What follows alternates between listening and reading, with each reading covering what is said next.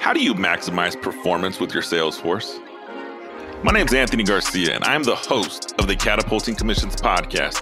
Join me every week as we discuss topics such as performance or improving retention, and we do so by interviewing some of the top sales professionals and entrepreneurs around the world. Now, let's enjoy the show.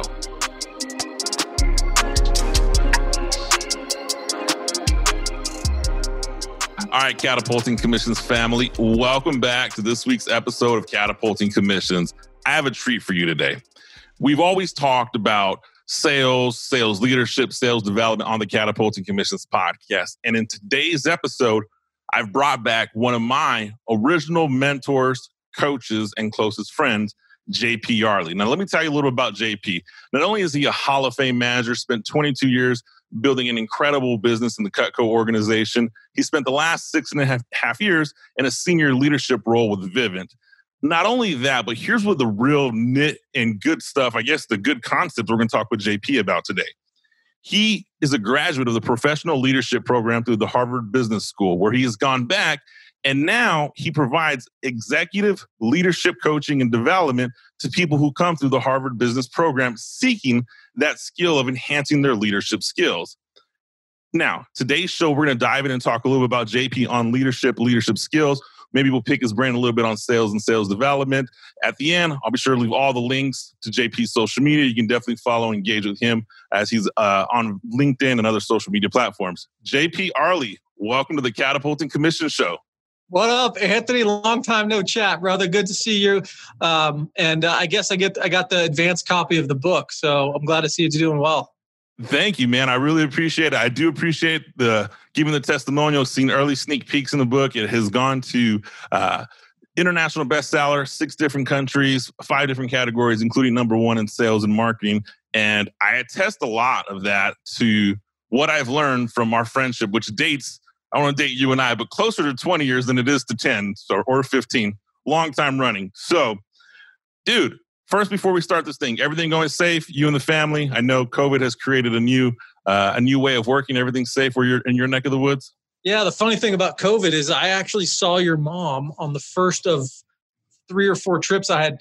It was in February. Uh, it was in Vegas, and I went February in Vegas. Then I went Miami, Tampa, Orlando, Cabo, Boston and home all during while COVID was was was launching. But so yeah, the family's healthy. Uh, it was good to see your mom back in February. Uh, sounds like everything's go, going well there as well. Uh, also, so yeah, everything's good, man. Just um, we have 3,500 salespeople, 3,200 salespeople in the field right now, uh, dealing with all the essential services that we, we provide, and not to mention they're they're masked up and all that stuff. So it's a little bit crazy, but things are good.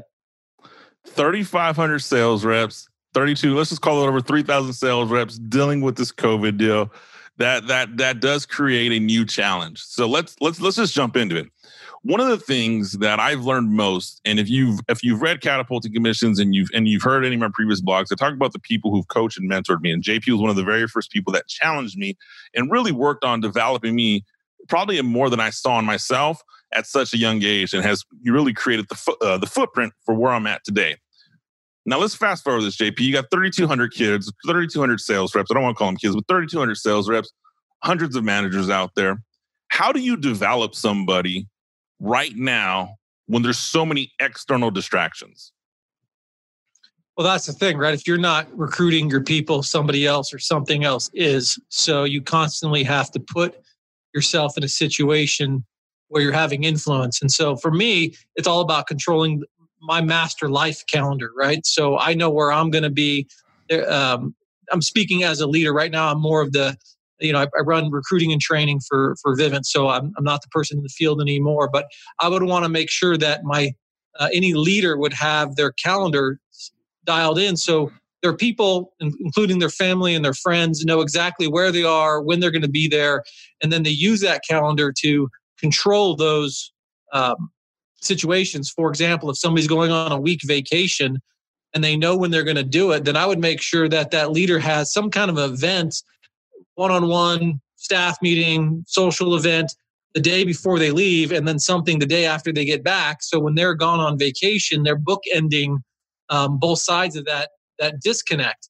Um, especially in, in, in direct sales or 1099 sales, where you know, you, you know, cat's away, the mice will play. I always want to make sure I left people with direction to go in. And then when I disconnected, came back, had an opportunity to see what happened when I was gone. I never wanted to come back and have that conversation, especially if it's longer than a week, that the, individual's quitting or moving to another company or recruited by somebody else. So for me to to control all the chaos in the world, the larger your organization gets, the more important your calendar becomes as as the as the as the truth, right?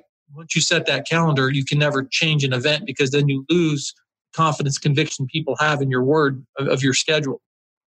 I like that. I really do like that. You know, it's funny as I still tie that that principle you just discussed of bookending, and, and I think I first heard this nearly you know, 18 years ago. I still tie it in now. For example, it's Fourth of July. You know, if I'm headed out before Fourth of July, there's always that that right before I disconnect with my team. Hey guys, here's what's going on. Here's my marching orders. On the back end, as soon as I get in, I try to have some some event created just to re-engage people that that I'm developing. And can I, can I tell a funny story about about dude, about you? Yeah, absolutely. Okay. So having to do with this calendar and this strictness of schedule, um, I totally forgot about this. But when I saw your mom in February, she reminded me that you lived with me for a minute. Um, well, it must have been five or six months or something, but it was an easy five or six months because I don't remember how long it was. But I remember you and I and a couple others, um, we went, went out to a bar in Pasadena and stayed out pretty late, had a few drinks. And it was a Saturday, late, late in our summer.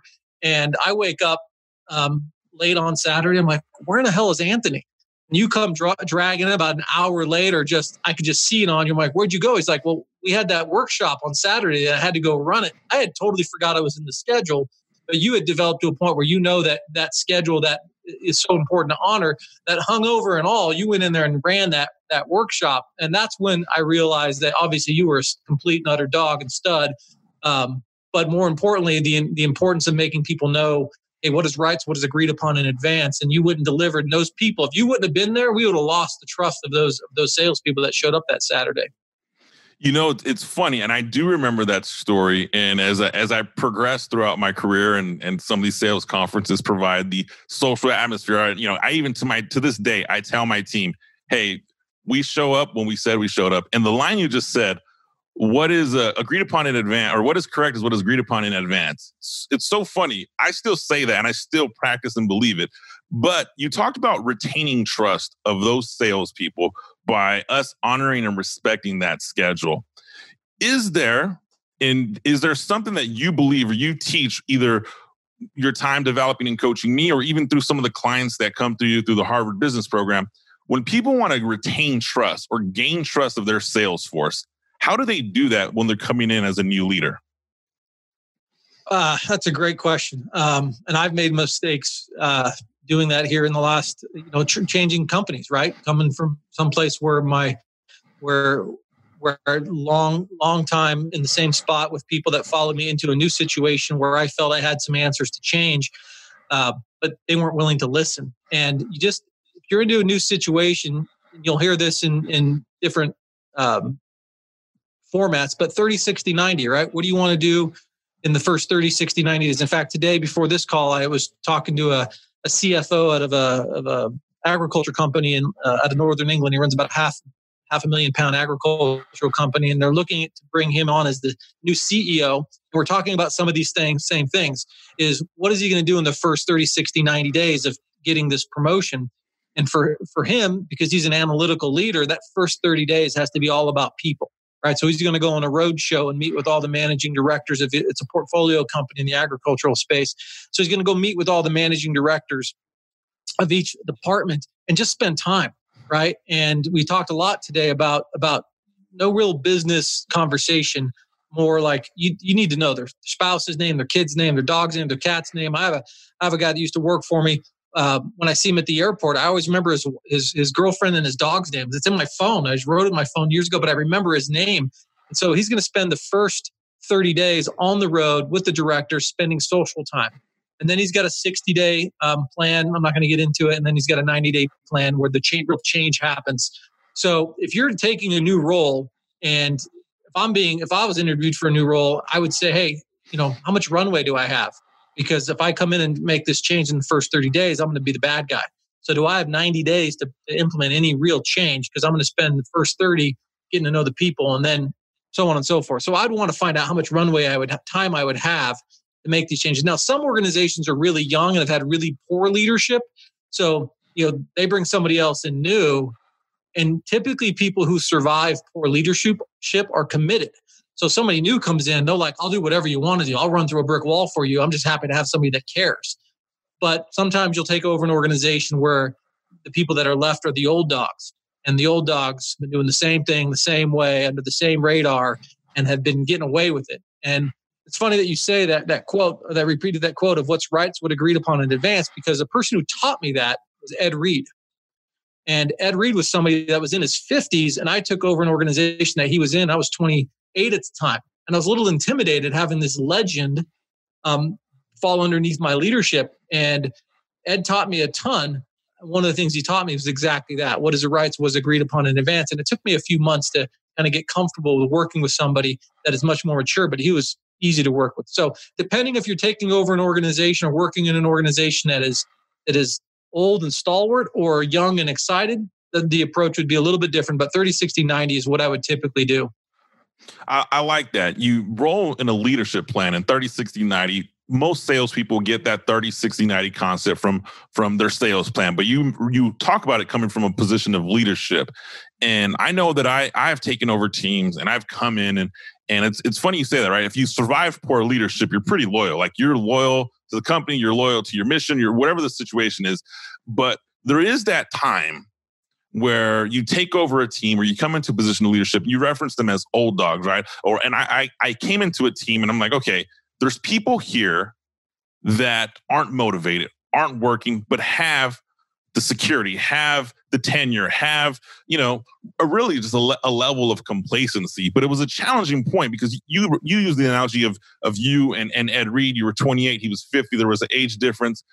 But a lot of the times, the leaders that I've spoken to or that have come through the Catapulting Commission show are transitioning from being a peer to a leader. And so, in that peer to leadership role, you know, I've been on your team. Let's just say, you know, we're on Team USA for United States sales team of catapulting commissions. We all work together. And tomorrow there's an opening for the director. Now, you were my peer yesterday. Tomorrow you're going to be my boss. Well, when you become that boss, it has a new problem of trying to establish that leadership role. Can you talk to me a little bit about that transition? Because the first analogy, you know, you come from a position of power, CFO, CEO, gain the trust of the masses, roll your 30, 60, 90. But let, let's do a little pivot here. We've come up together and now I'm your boss. How does that transition? What does that conversation look like when you become a leader?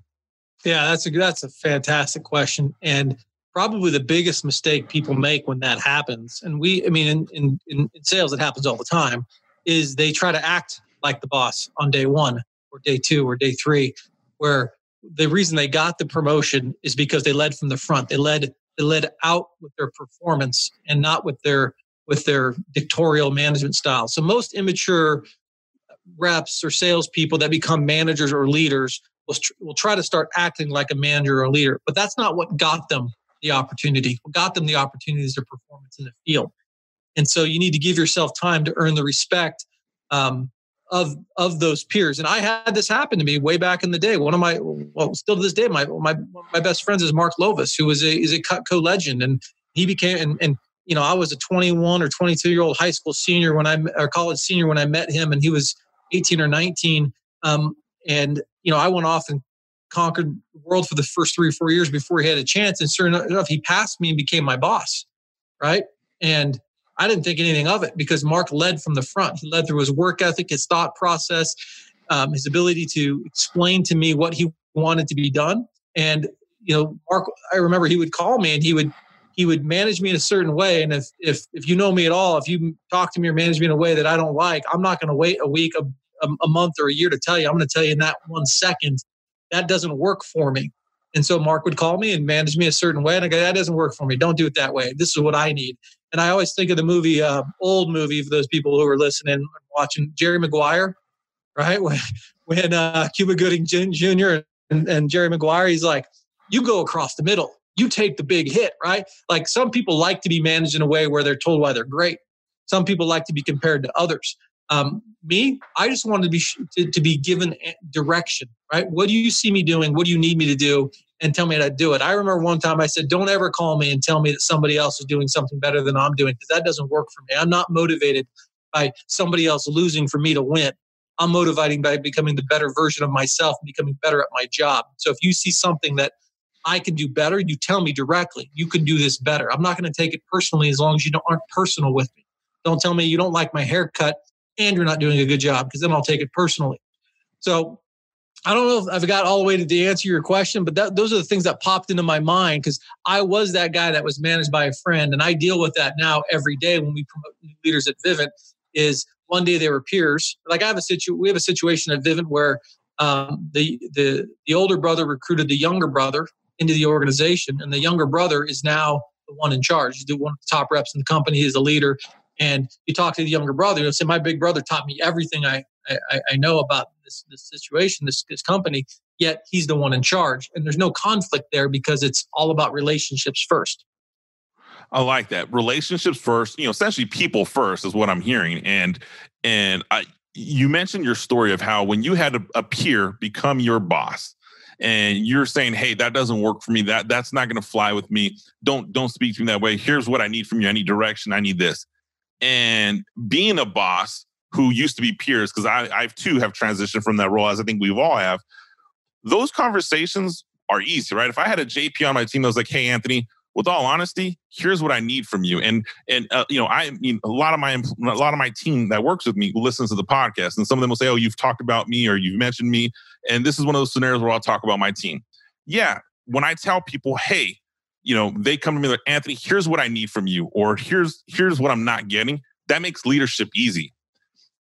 What about let's flip that scenario? Same scenario. We have a team, but now you have a shy JP, right? Someone who I know is talented, someone who I know can produce revenue, someone who I want in my organization, but we're just not we're not we're not connecting there or i feel a sense of timidness where where you're not quite comfortable just to say hey tell me what i need how do you how do you extract that from that person? So, yeah let's i want to answer that but i want to go back to what you just said about you and i are the type of people that are going to tell our leaders what we want.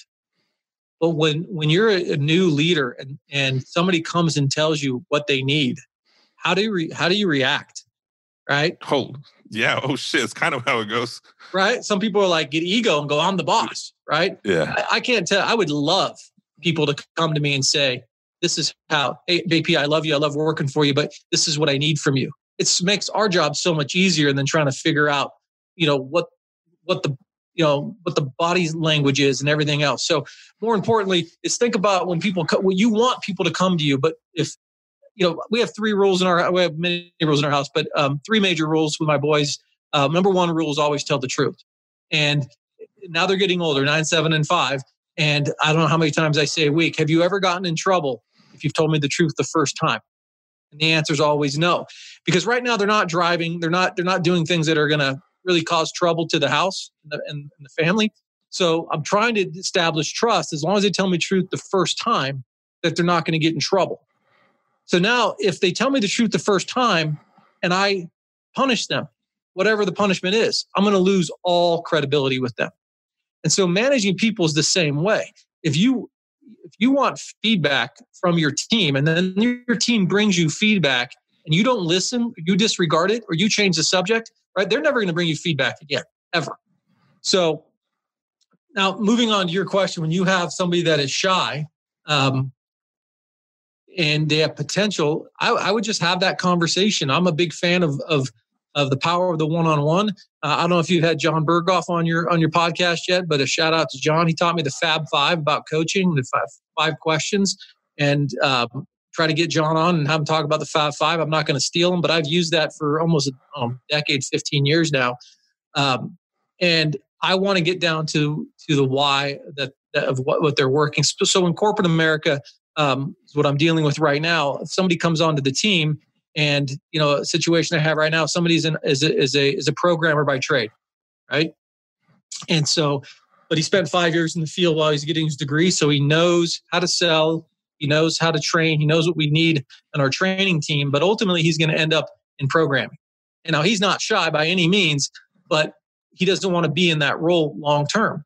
Well, recently we had um, some positions open up in IT. I saw them on LinkedIn, posted by one of our IT people. I took a screenshot. I sent it to him. I said, "Hey, this is this is sooner than I would have liked, right? But these positions are open, and I wouldn't be the leader. I wouldn't be the leader I am for you if I didn't tell you to go go for it."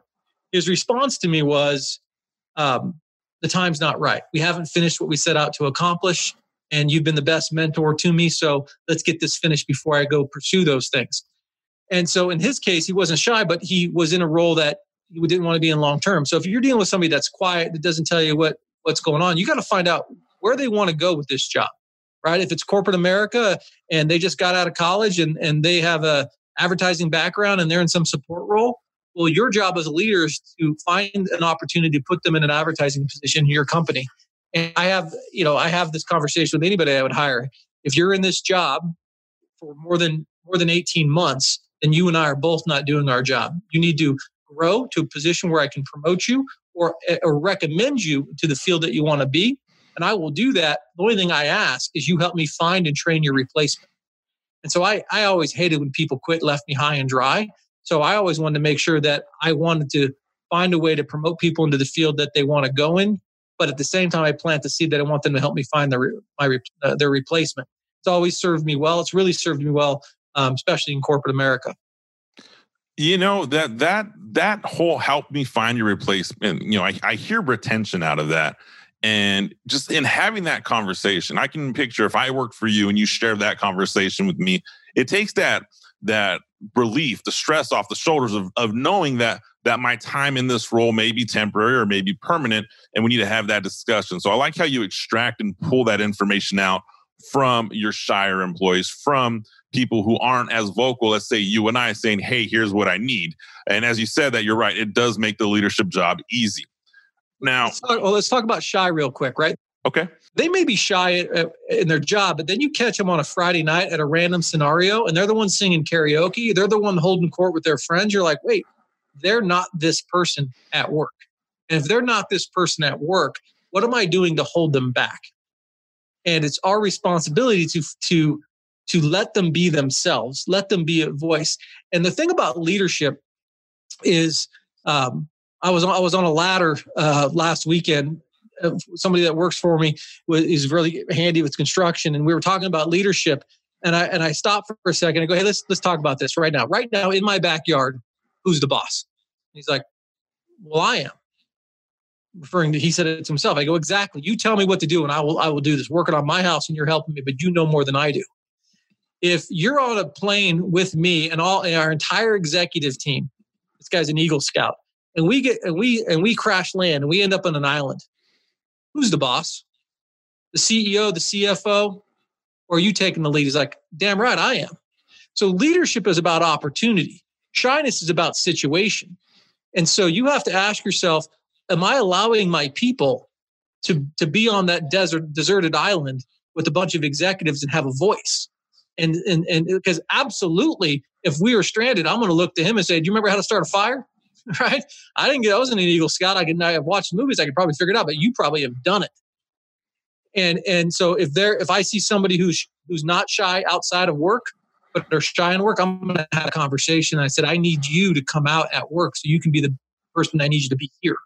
Oh man, there's tons of nuggets there. I mean that that whole having that conversation with your development about leadership in the right opportunities in the right situations um, you know it's, it's funny you know i i tell everybody who works with me hey leadership's not a title. It's not like tomorrow you get this title and you're you're a leader all of a sudden. Like leadership is earned. Leadership is and especially in sales right? Leadership is earned by showing people you care. Leadership is earned by being there providing more value than you asked for in return. I mean, there's so many ways we can we can discuss and extract this form of leadership.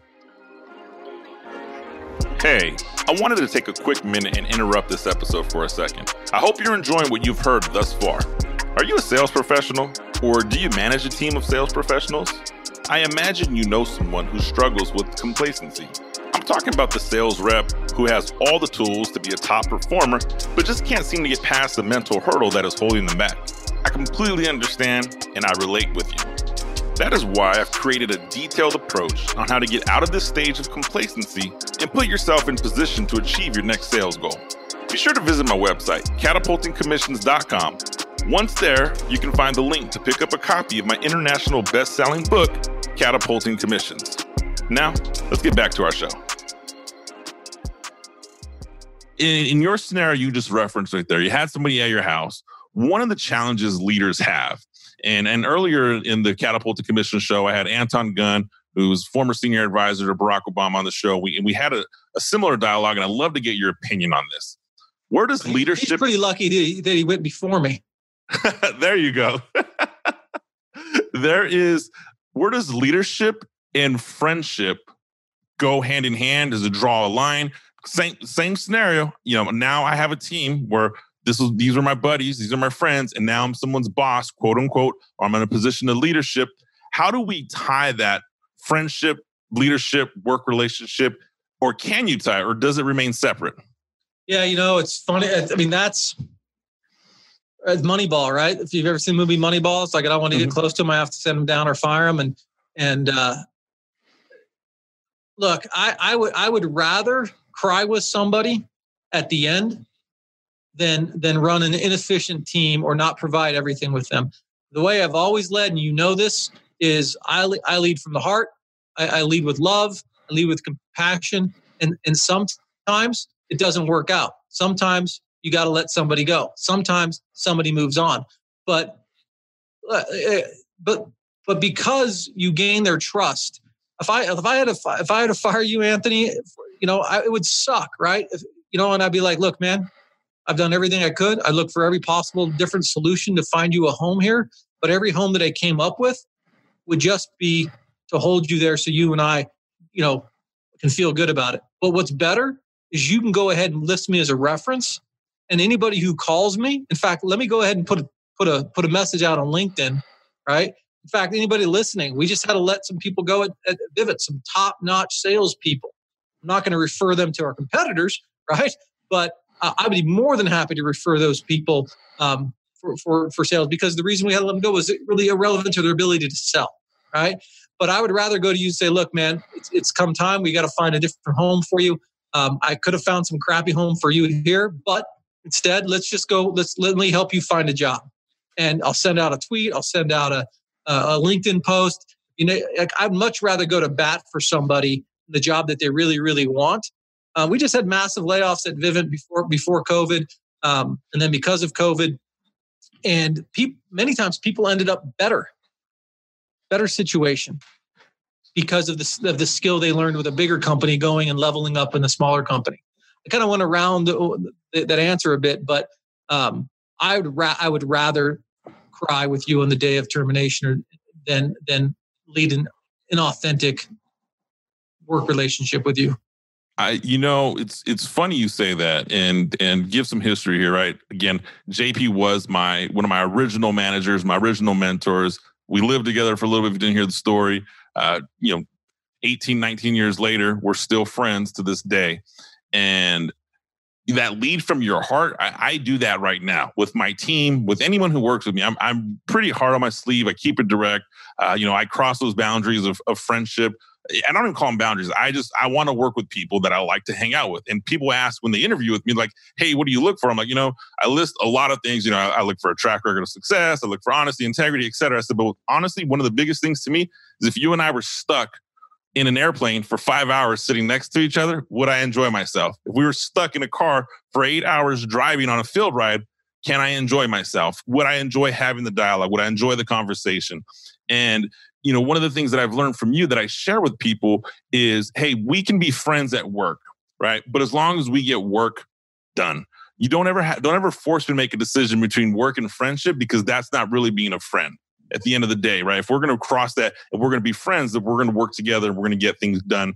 And I, and I like, you know, eventually if you have to let someone go or you have to have that discussion, it, it's, um, it's never pleasant. It's never enjoyable. And anybody who's in a position of leadership is going to have to cross that road sooner or later. So I really dig what you're saying about, you know, just lead from your heart, work with people you want to enjoy your time with. In, in a performance environment, right? If they're a salesperson for you, catapulting commissions, we're talking about salespeople if you're catching somebody off guard because you're letting them go for lack of performance, that's on you as a leader. Because there should be many other conversations about their growth, their why, why they're working, what do they want to get out of the job? Are they on pace to do those things? And you know, if you do this right, you don't really have to let people go. They go on their own, and they and they go with they go with the fact that you cared enough about them. Uh, I, I'm always brought back to this recruiting interview I had years ago, where one of my one of my favorite salesperson in the history of the world uh, brought me his one of his best friends to come to come work for me, and I, I stuck him in my my office. I sat down, I started interviewing him, and it came down to it that he really wanted to go play professional golf. Um, but wasn't entering tournaments because he didn't have the money. And I said, Well, look, who pays for your car then? Well, my dad does. Well, who pays for your rent? Well, my dad does. Well, who paid for school? Your dad does. So you're gonna let your dad pay for all that shit, but you're not going to call him up and say, Dad, can you enter me in five tournaments at a thousand bucks a pop? What are you hmm. afraid of? you afraid that you're going to fail just because you're no one golfer? I just went at him, right? The tears came, right? Everything like, and then he walked out and I looked at the sales rep. Did you get him? Like, go, I didn't even try to get him. It wasn't the right thing for him. And I followed up with him a few times after the fact to see if, and he's like, yeah, I called my dad. He entered me in the tournaments. To me, that's doing doing what's right by people. I could I could, I could recruit anybody. I could have easily got him, but that wasn't what was right for him because he was going to be thinking about leaving something else, his dreams out there. I didn't want to be a dream crusher. So in that interview, I found I found out the real why of life, and I went after that. And if you do do that with people when they work for you, why are you working? I want to get married. I want to buy a ring, or I want to buy a house, or I want to buy a car. I want to retire. I want to pay off student loans. Well, why do you want to pay off student loans? Well, I saw my parents struggle with them. Well, what did you see when they struggled? Well, they couldn't do nice and fun things because they had the student loan debt. So the real goal is not making money. The real goal is not to live a life like their parents. And once you find out what the real goals are, when somebody's not performing, I can say, look, Anthony, I got to apologize, man. I, I haven't been doing my job you told me that you wanted to do X, Y, and Z because of these reasons, and I'm letting you not do that. I'm allowing you to underperform, and that's not fair to you. So, as much as it pains me, I got to sit you down. We got to talk about a performance improvement plan. Because if you don't improve, then I'm not doing my job as a leader. I don't want you to leave. I don't want to get rid of you. But if you fail, that's going to hurt a hell of a lot worse than if I have to let you go. And that's how I lead. That's how I think about situations. Dude, that there hearing that is relieving that there that that is the philosophy and principles of leadership right? I'm in 18 years of professional sales. Once in my entire life i've been handed a performance improvement plan. Didn't even know what those were but i got a performance improvement plan and it came out of right field. I mean far i had never had a discussion and never had any of this. I knew there were some challenges. I'm a smart guy. I knew the numbers weren't where they were supposed to be but you know i i continue to bring it up. Hey here's what's going on. Here's what's happening and uh, out of the blue, got a phone call one day. It was like, hey, I need to talk to you. Here's this performance improvement plan. Here's 90 days to improve. I laughed. I literally laughed on the phone. I'm like, you know, what's funny is I've not once had this conversation as like, hey, I'm concerned. Hey, you're missing the metric. I know this just because I know the numbers. What did you think about your leader when you got that? I was pissed. I was angry as hell. I was I I went to lunch with my wife immediately afterwards and I probably said some harsh things that would change this podcast from you know a G-rated to a pretty nasty show. But my frustration was, if you knew I was struggling, how come you've never once reached out and said, "Hey, how can I help you?" If you knew I was having challenges and I wasn't hitting my metrics, you know, you, you see my commission checks. You knew at the time I wasn't making the money that I was accustomed to. I wasn't making the money that I wanted to. And he never knew what my goals were, but I wasn't making money to support what my goals were. But then I just showed up one day, phone call at 9 a.m. with a conference call at 9:30, on a conference call at 9:30 with my leader and HR and a performance improvement plan. And I laughed on the call. And I was like, this is hilarious. Because did they ever, did they ever get your respect back? No. To this right. day, no. And that's what we're talking about here. We're talking about did you do everything you can to support people that you commit to? And it's cowardly as a leader to not have tough conversations but they're not tough if you truly care about the person. If if there's somebody in your organization that you're just taking a number from, right? Then then get them because you don't because when you sit down and talk to them, they take two hours instead of 20 minutes. If they're not your right fix, send a message, make some phone calls, find a replacement for them because you could always hire talent and, and and replace that. But don't ever be the person that catches somebody out of right field because that's just that's just dirty. Yeah, it actually is. It's it's funny you say that, right? I didn't, you know, as we're having this conversation, I didn't realize how much of what I've learned from you I implement because I too have had to give that conversation to people and I've had to deliver performance improvement plans. And there, there I had an employee that I to, to this day we're still friends. She no longer works with me, but at the time she was struggling. She wasn't hitting her metrics. And we had multiple conversations. And one day I said, Hey, we really let's chat. And so I met with her and I already had, I had the green light. I had HR. She needs a performance improvement plan. She needs a performance improvement plan. And I, as a leader, was like, I understand that, but I'm not ready to give it to her because I still think there's areas to improve. Let me let let me be the one to make that final decision. So I got them to agree. We sat down, drove down, had breakfast together, and I literally, I, I think this, I heard it from you. Tell them what's going to happen if they don't pr- improve. I literally said, "Hey X Y Z, here's what's happening. I have to be honest with you. My window, our window to see results, is really really small right now. We've done a lot of things. I know we've we've tried these strategies, we've tried this. What's happening? How can I help you in the immediate? Because if we can't turn around results in the next 30 45 days, you're going to get a performance improvement plan. You're going to get frustrated. And realistically, in three to four months, you might not be here anymore. So, how do we prevent that?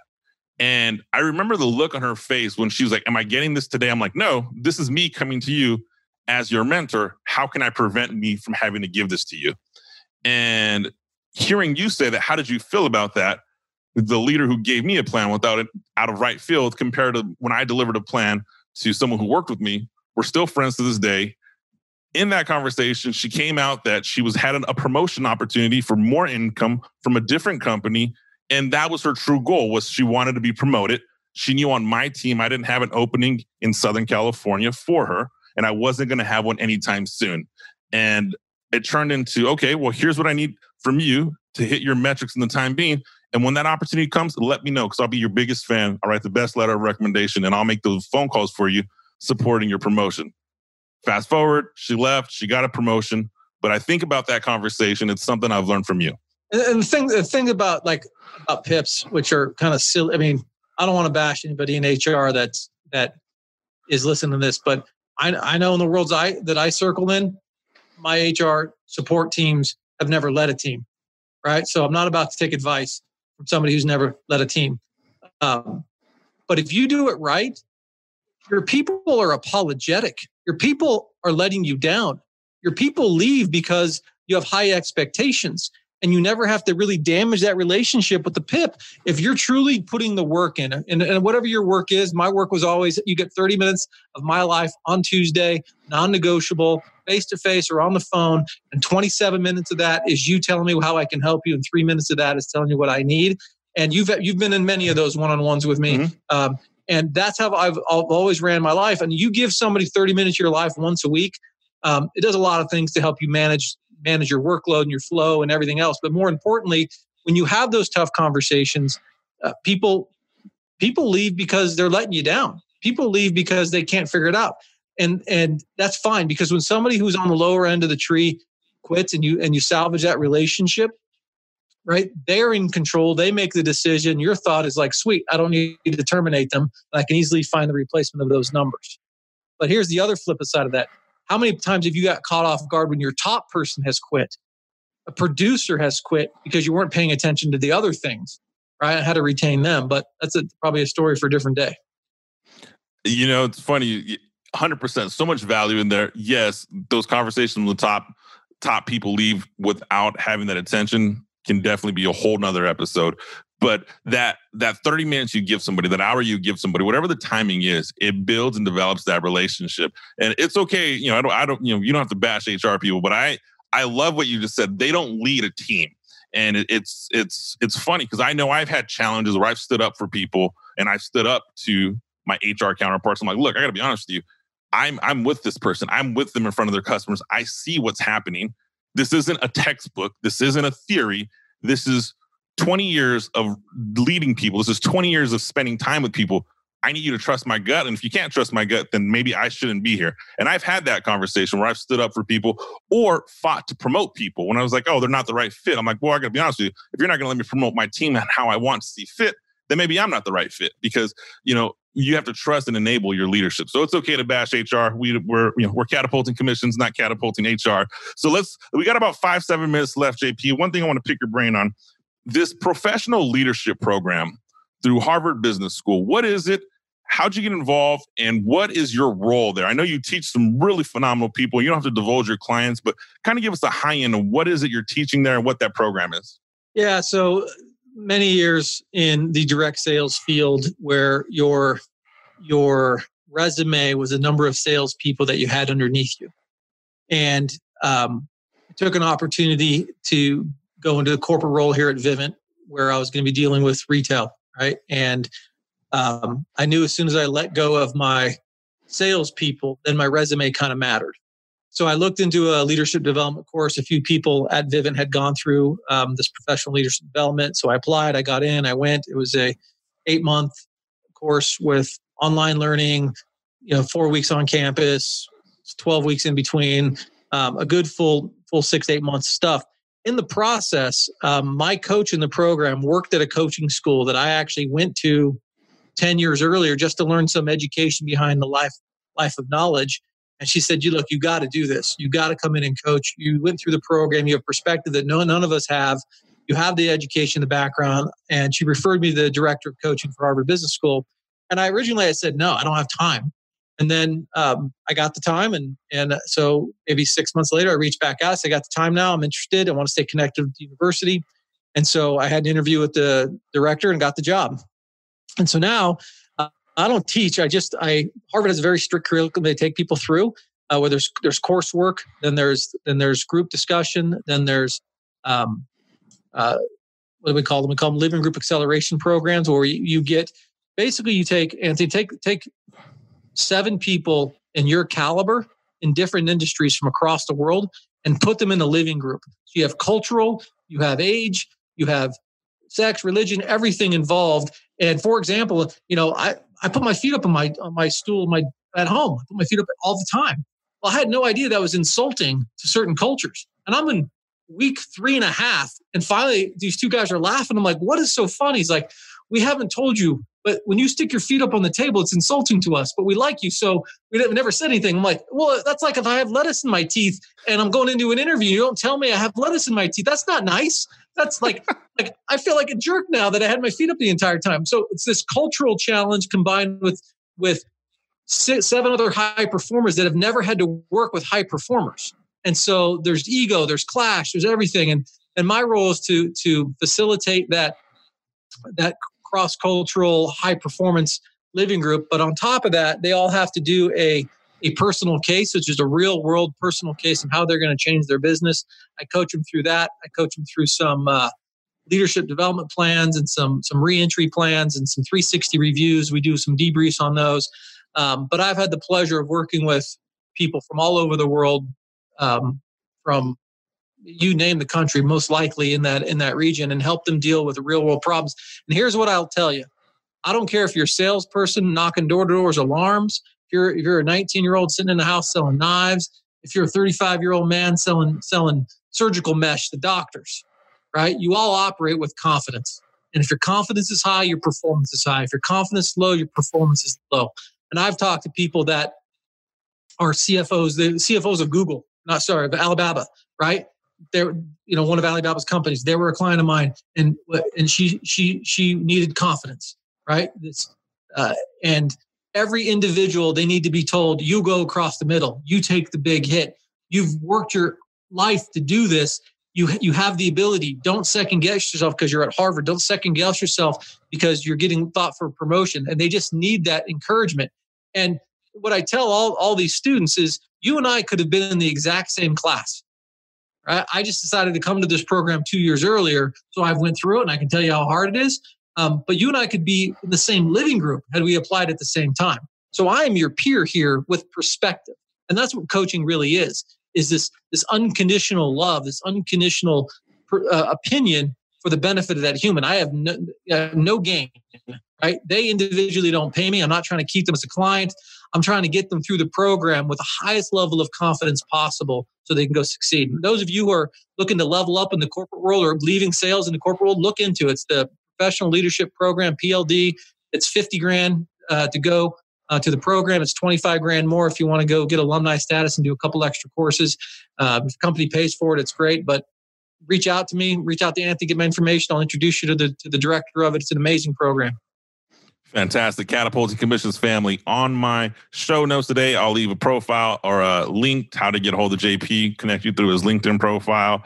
That leadership program is is 50 grand, 75 grand. We've talked about personal development and what that number looks like for individuals. And the one thing that I have found, the higher the level of success of an individual, the more money they've spent in that professional development, not necessarily how much have I spent for an undergraduate education or graduate education, even though those are development programs. I'm talking about additional, hey, I want to join this mastermind. I want to take this program. I want to connect with this group. So it definitely helps leveling up that network. Uh, great insight and feedback there uh, from you, JP. So as we wrap up and finish this show, there's a salesperson listening to this show right now that says, Hey, I want to be a leader and I want to interview when I'm going to go to my company. I want to interview for, I want to get my position of leadership, right? Quick one minute answer. How would you tell, or what would you tell that person? Here's what you need to do to get into a position of leadership by being in sales. I'd, I'd ask why 15 or 20 times until I heard the real reason, right? Um, and, I, and I, you know, obviously I'm on your podcast to talk a little bit about my experience. Um, you know, I've had I've had five jobs in seven years at Vivint, and I think I'm finally in the role that I really can have the most influence on. And I've I get hit up by headhunters all the time for for jobs that are more important in title. Um, but I'm in a spot where I can have real, true influence. I wake up every day and I literally think, today I'm going to influence a human, change their life, and impact the course of history. That's that's what I live by. Right? Is to influence a human, change their life, to, to change the, to impact their life to change the course of history. That's kind of my mantra. So if somebody comes to me and says, I want to be a leader, and I say, why? They tell me money. Like you can get money without being a leader. Right? I want to change somebody's life. Why? Because somebody did it for me. Well, what did that do for you? I'm going to find the real heartstring. So when they're sucking, I can go to them and I said, Hey, you told me that this was important to you. So either tell me right now that it is important to you or isn't important to you, or you need to change what you're doing because you're failing at what's important to you. So I would just ask why, why, why, why, why, until I could find the real reason that they truly want to be a leader. And then they have their reason and you have your leverage point if you're their leader. I like that. I like that a lot.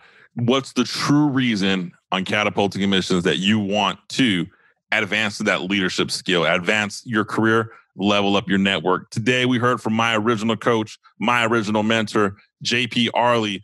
JP, multiple hats, multiple kudos to you. Anybody listening, again, I stand by the team that has developed and coached me over my career. And JP is truly a pillar and foundation of that. Thank you for joining the Catapulting Commission Show. And I will see you on the next one. Be sure to hit that subscribe button.